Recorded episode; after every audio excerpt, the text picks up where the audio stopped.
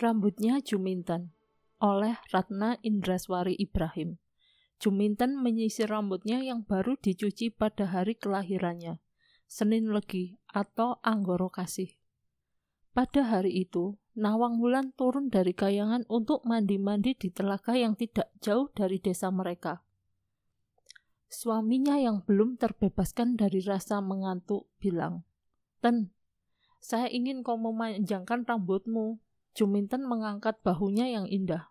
Kang, saya ingin memotong rambutku semodel Marni, dia bilang. Saya akan kelihatan rapi kalau potongan rambutku pendek.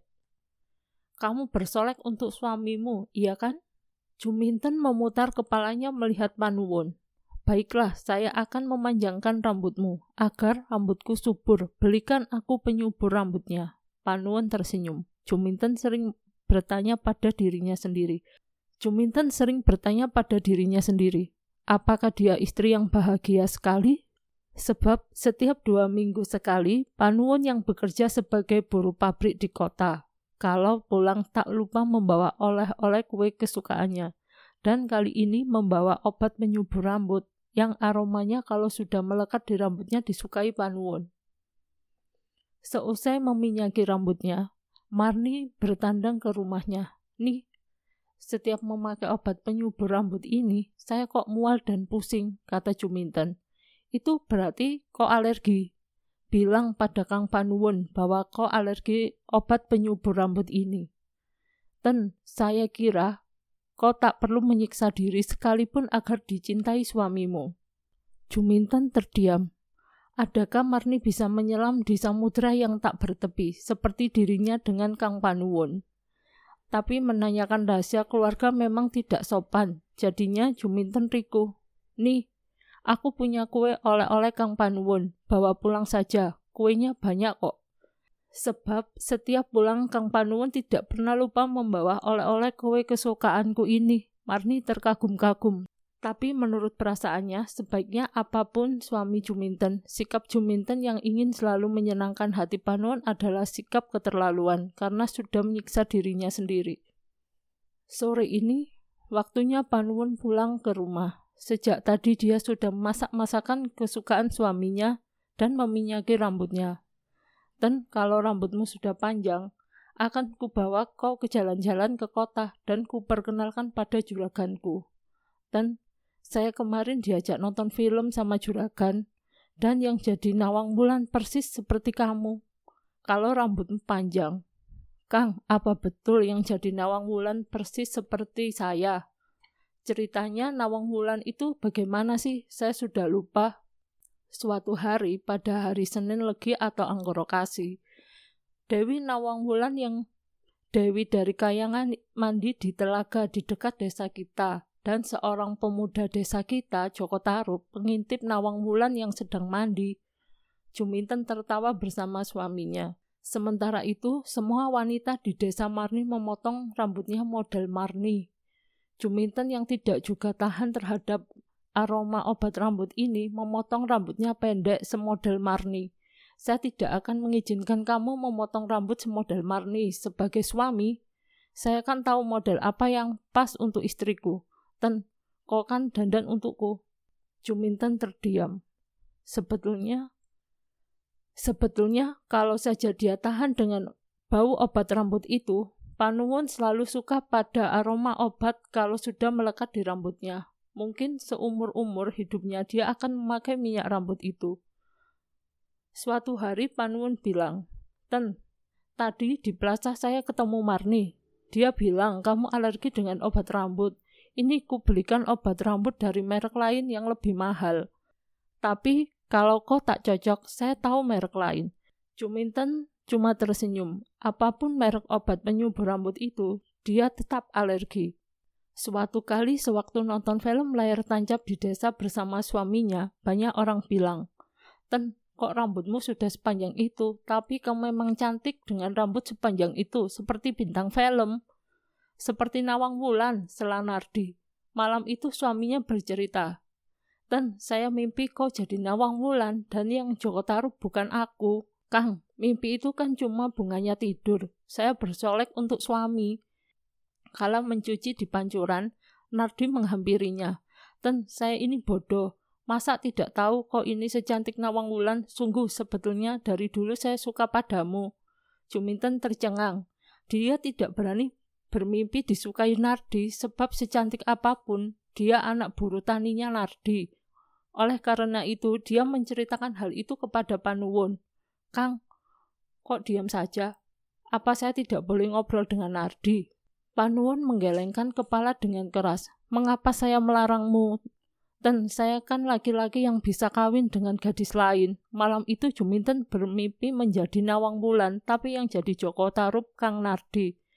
Di pancuran ini, lagi-lagi dia bertemu Kang Nardi. Sebetulnya, Juminten sudah menghindar kala Kang Nardi ingin mengajaknya ngomong. Sungguh, dia tak ingin Kang Panuwun cemburu.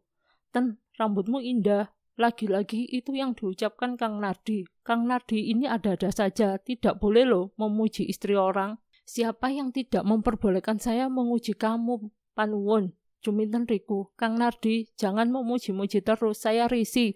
Mengapa tidak boleh? Kata Nardi tersenyum. Dan kala Nardi tersenyum, batang padi ikut bergoyang lembut. Tapi dia kan istrinya Panuwun, mereka masih saling mencintai. Kok melamun dan mentang-mentang cantik, orang di mukanya tidak digubris. Dan entah mengapa, sekarang kalau dia mencuci di pancuran ini, Kang Nardi selalu ada. Dan Kang Nardi suka bercerita lucu-lucu, tapi Juminten paling senang kalau dia tak lupa bilang, Ten, kamu secantik Nawang Wulan. Sungguh, Kang Panun jarang memujinya. Suaminya itu pendiam. Tidak bisa bercerita lucu-lucu. Suatu kali Panun berkata begini, Ten, ada yang bilang setiap kamu mencuci di pancuran, Nardi pasti mengajakmu ngomong, iya kan? Jadi mulai sekarang kamu tak perlu mencuci di pancuran. Dan kalau tidak ada saya di rumah, jangan keluyuran. Kang, saya bosan kalau di rumah terus, apalagi saya sebentar lagi akan latihan kasti. Pokoknya, saya tidak suka kamu keluar.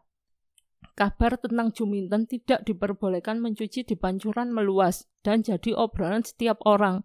Hal ini sampai ke telinga Nardi, sehingga Nardi bilang, Panuwon pasti merasa saya tidak bisa memperistri Juminten sekalipun istrinya disembunyikan di dalam gua. Tentu saja omongan Nardi sampai ke telinga Panuwon, sehingga Juminten berulang-ulang bilang begini. Sudahlah Kang, jangan dipikirkan omongan Nardi, pokoknya kita berdua tetap rukun. Tapi Nardi rupanya tidak berhenti sampai di situ seperti api yang disulut. Pertentangan mereka memunculkan dua kelompok. Yang satu membenarkan omongan Nardi yang mengatakan, Panuan itu suami yang kejam. Bayangkan di zaman modern seperti ini, di mana kaum perempuan perlu banyak keluar untuk belajar di PKK, di pengajian, dan ikut olahraga. Bisa-bisanya dia mengurung Juminten. Sementara itu, yang pro Panuwun sepaham dengan ucapan Panuwun. Saya berhak menyuruh istriku di rumah kalau tidak ada saya agar tidak diganggu bajingan. Ketegangan antara Panuwun dan Nardi semakin menjadi-jadi, sehingga akhir-akhir ini Panuwun sering bilang, Ten, sekalipun saya pernah menjadi buruh tani di bapaknya Nardi, saya tak bisa dihina terus-menerus. Adat kita menjaga kehormatan. Kita tak takut masuk penjara. Juminten seperti di Taylor.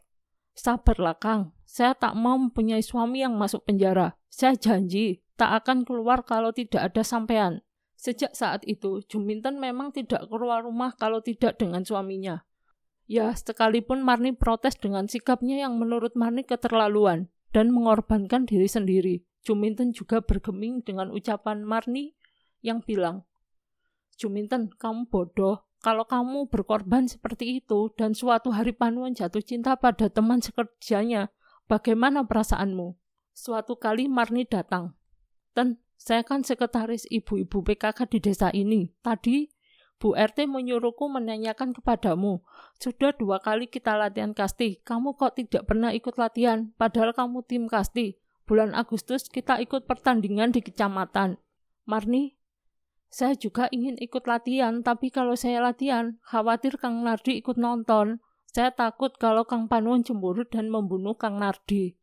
Dan sudah aku bilang berulang-ulang kepadamu, Suami cemburu itu bukan petanda cinta, tapi orang yang mau enaknya sendiri. Sudahlah, saya tak bisa lagi menasihatimu.